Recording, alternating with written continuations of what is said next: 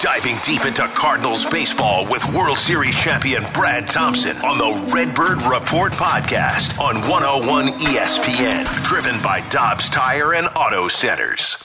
It's that time again. It's Redbird Report time, the Redbird Report podcast brought to you by 101 ESPN. I'm Brad Thompson. I'm your host, and I've got very little good news for you Cardinal fans because the Cardinals just dropped another one. It's their fourth straight. 4 3. It was a walk off winner in Texas. Nathaniel Lowe with the game winner, a single the other way. Great piece of hitting. Brought home Marcus Semien, who ended up walking in that inning. Genesis Cabrera was the loser on the night, and the Cardinals again have lost four in a row as we do this podcast. How they looking in the standings? Great question. Not well. Not very well at all. Cardinals sitting at 25 and 36 now. They are 8 games back in the division. They're actually holding the worst record in the National League. The only teams in baseball that have a worse record than the Cardinals do currently, the Kansas City Royals and the Oakland soon to be Las Vegas A's. Not exactly the company that you were hoping the Cardinals would keep. I didn't really want to talk about the Cardinals hanging out with the A's and the Royals this year, okay? I was kind of hoping we'd have more conversations with, I don't know, the Braves, the Dodgers, the Rays at this point, although I didn't think the Rays were going to be this good, 43 and 19 as we're checking in on this podcast. Uh, it, it, has been such a crazy year, and it's been one of the most frustrating years, I think, to date. The Cardinals have not had a losing season, as you all know, since 2007. Cardinal fans, you're not used to this. We're not used to this. I'm not used to this. I'm used to every single day the Cardinals figure out a way to win. Right now, it seems as if they're figuring out ways to lose. Now, this is nowhere near as bad as April. April was abysmal. April was a month that will never be talked about again. I just talked about it, but I'm never again. Not going to reference it anymore. But it was bad. April, you know, it was really, really bad. So things have not been as bad as April. I guess yet, you know, because June isn't looking so hot. Look, you cannot go into a place like Pittsburgh and get swept. Checks the standings. First place, Pittsburgh Pirates. Are you serious? The Pittsburgh Pirates are the first place team in the NL Central. If that doesn't tell you, again, with all due respect to a much improved Pittsburgh Pirate team. Way better. By the way, they are pitching. Their starting pitching has been solid. The back end of the bullpen is really good. Like they're doing a lot of things over there, and they're doing it losing Oneil Cruz nine games in. Okay, so Derek Shelton, congratulations. Round of applause. He absolutely earned the extension that he was given early in the season excited for baseball that the Pirates are playing good baseball. They're five games over 500 right now. You can't get swept by that team. You've watched the Pirates, okay? They are good. They're good. They're not great. They're not better than you. They are in the standings. Boy, they're way better than you in the standings.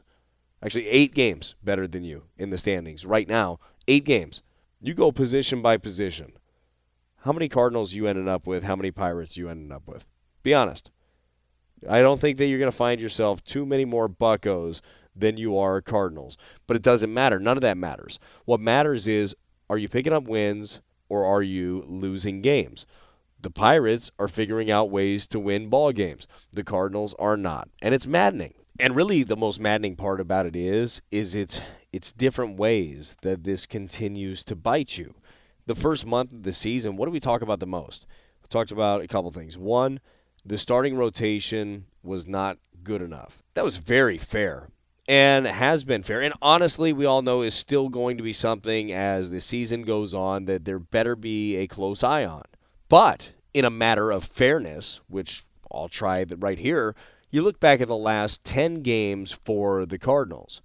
Your starting pitchers in the last 10 games, and this includes Adam Wainwright against the Rangers in game one of the series in Texas, your starters have a 2.62 ERA during that stretch. That is the second best ERA in all of baseball. The only team that has a better starters ERA in the last 10 games, or since May 25th, that would be the 10 games for the Cardinals, is the Texas Rangers, unfortunately for you, who you're playing right now, who, by the way, have a great offense as well, as they're scoring six and a half runs per game on the season, if you like that sort of thing. But the Cardinal starters have been getting the job done. Now, you might say, yeah, the ERA looks good, but Brad, they're not getting deep enough into the games. And I would agree with you. I would absolutely agree. Aside from Miles Mikolas, starters are not getting deep into ball games. But here's the deal look around baseball. Who's getting deep into games? What teams are getting deep into games? And I'll just use the same reference points that I gave you a minute ago of the Cardinals' last 10 games. So since May 25th, the Cardinals right now are averaging 5.83 innings pitched per game start. Okay? Weird number, but that's where they're averaging right now. That's third most in all of baseball. The only teams that are averaging more innings per game start during this 10 game stretch are the Astros and the Twins. That's it during that stretch. The Astros, by the way, during the stretch, they're 8 and 1. The Twins are 2 and 5. The Cardinal starters are 2 and 4. That's the starters win loss. So it leads you to the offense has been a bit of an issue here recently for the Redbirds. How big of an issue? Glad you asked. Well, let's look. Let's use the same reference point that we gave the starters. Starters giving the Cardinals a chance to win in their last 10 ball games. In that same stretch, in the last 10 ball games, the Cardinals offense is averaging 2.4 runs per game. 2.4 runs per game. Any guesses out there in podcast land of where that lands the Cardinals out of the 30 teams? You got your guess in? 29th. 29th. The only team that is scoring less right now is actually the Cubs during this stretch, and it's been 11 games for them. And the A's, you're sandwiched there. It's an A's Cubs sandwich. Yuck. During that same stretch, Cardinals are 27th in average. They're 27th in OPS. They're tied for 20th in homers, but they haven't been coming in those big spots when you really need them. And speaking of big spots when you need them, where are the Cardinals with runners in scoring position in the last 10 games?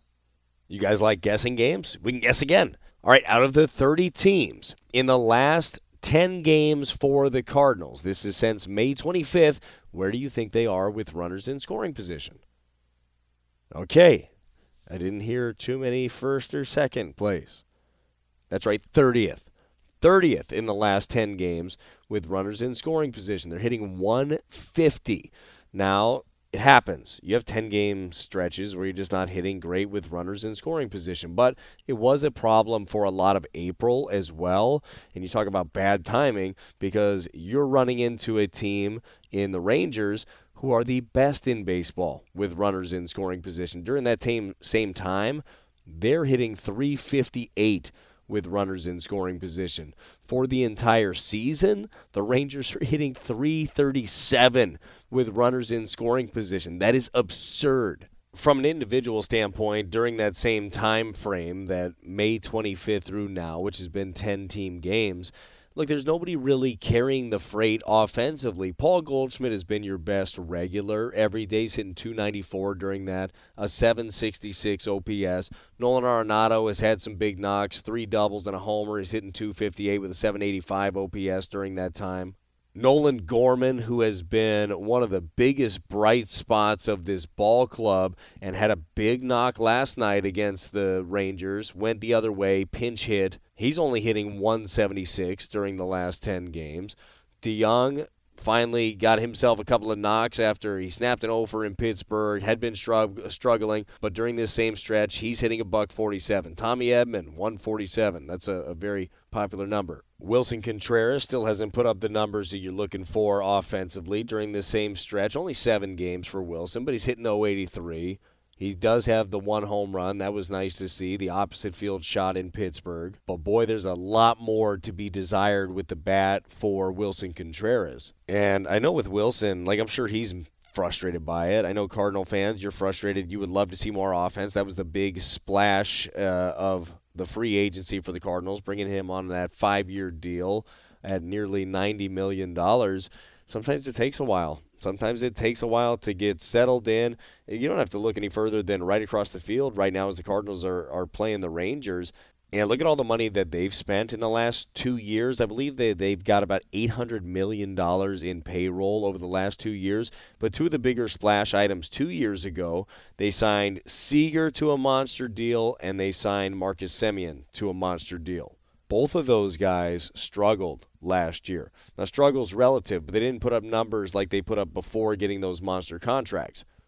What did they do year two? so far so freaking good for Seager and Semien because they're putting up big time numbers on the team that has the best offense in baseball right now. Now, am I saying with Contreras, well, just wait a year? I hope not. I hope I'm not saying that. But I will say, new place, new environment, new people. Sometimes it takes a minute to get there offensively. I just know offensively, this is not the Willson Contreras that the Cardinals signed to this deal. This is not the same hitter that he knows he is. But again, this is not laying the offensive woes at the feet of Willson Contreras. This is a team game, and the team is not getting the job done more often than not. They're playing tight ball games. They're still up there in the top five in baseball of hard hit rate. They don't strike out a lot. They draw their walks. They do a lot of things that productive offenses do. Even with all the struggles as of late, the Cardinals are still a top 10 offense in all of baseball in runs per game. They are. But boy, they have not been coming when you need them, and they have struggled in one run games. After the loss to the Rangers last night, the Cardinals now fall to 6 and 14 in one run games. That is a 300 winning percentage. That is 29th in all of baseball. The only team that has a worse winning percentage in one run games is the San Diego Padres. That's the only team that has a worse winning percentage in one run games. Remarkably, the team that has the best winning percentage in one run games is actually the Marlins. Skip Schumaker's got his team playing some tight games over there. Uh, they have been way better than people expected. Uh, they're 16 and 4 in one run games. And just to tell you how like weird baseball is, the Marlins last year were one of the worst teams in baseball. They were 24 and 40 in one run games. That's a 375 winning percentage. You know, the Cardinals, they were one of the better teams in baseball in such games. They were 26 and 17 with a 605 winning percentage. So why aren't they winning these games? It's a myriad of reasons, really. It changes game to game. Maybe the starter gave up too many early. Maybe the Cardinals ended up going 0 for gopher with runners in scoring position. They strand 12 guys on base. Maybe the bullpen who overall has been good in baseball, comes in and blows the game. We've seen so many of these happen, so many different ways. And that's where the frustration mounts from a fan standpoint. If you're listening to this podcast, you're frustrated with the way that things have been. Now, if you're buying in this long to listen to the podcast, you probably also love this team and you believe that they're a lot better than they are. And as frustrated as you are, I promise you, I'm around these guys almost daily. They are so frustrated by it. And you heard Adam Wainwright talk about it the other day when he was asked, uh, you know, are you guys frustrated? And he said, no, I think the better word is pissed. Like we're pissed. Everybody's pissed off. They're angry. And the the key is like figuring out where do you find that little something extra? How do you find that one play that wins the game for you as opposed to losing it? How do you dig a little bit deeper? Cardinals still have 101 games left at the time of this podcast but they're going to have to clean things up to be a playoff team. We all know this, okay? The division is there for the taking. It is still, even with the Cardinals being in the basement and looking up at the Pirates. Now, I, I should tell you again, the Pirates are in first place. Tell me this division isn't there for the taking. It absolutely is. I don't mean disrespect to the Pirates, but I think that we all know that that team is not ready to win this division. But that's just me talking. Those are just words. They might just continue to go on and play better baseball than the Cardinals. If they do, that will be a unreal disappointment for the year. So it's up to those guys to figure it out. The guys in the clubhouse need to figure it out. The rotation needs to continue to steady the way that they have been recently. The bullpen, like all bullpens around baseball, is it's going to be leaned on heavily. Guys need to be able to answer the bell. You pitch yesterday, you might need to pitch tomorrow. Happens. You might need to pitch two out of three. You might need to pitch three out of four answer the bell. Like you need that. You need more guys that can do that. But there's not one magical player that comes in and just fixes things. This team just got to keep grinding it out, keep fighting, keep working hard. They haven't given up. They haven't stopped working. They haven't stopped figuring out different ways to make their game better. They have to continue doing what they're doing and knowing that all the hard work that they're putting in day in and day out will result in something different. All these tight games, I told you the record with one run games. It's going to flip at some point. This team is way too talented for it to not flip, but we'll find out.